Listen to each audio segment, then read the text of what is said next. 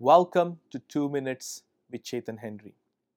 On today's podcast, I want to discuss about how God views our offerings. Let me show you from the book of Exodus, chapter 25, verse 1. The Lord said to Moses, Tell the people of Israel to bring me their sacred offerings. Accept the contributions from all those hearts are moved to offer them. Do you see what God is telling Moses here? And this was, beloved, the first thing, the first thing God told Moses when Moses entered into the cloud of glory and had a 40 day, 40 night encounter.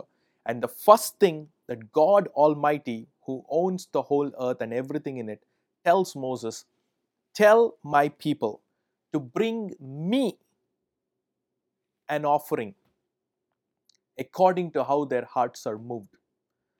And then later on, if you read in the chapter, it goes on to say, God says, Let, let them build a sanctuary for me with these offerings, so that I might come and dwell among them. You see the principle here. God is interested in how we here on earth build and support His kingdom and how we invest into the work of His ministry. In fact, even Jesus the Lord, when He was here on earth, He sat and watched how in the temple people put their offerings. He saw the widow's offering and He said, She is the one who gave more than all the scribes or the Pharisees. So, beloved, sowing and giving offerings to a ministry is spiritual. And when you do it so for the man of God whom God has sent to speak to your life, when you do it, in fact, God looks at it and says, You have blessed me with an offering, and I will come to you with my voice. This is biblical, this is spiritual, and it is a principle that works.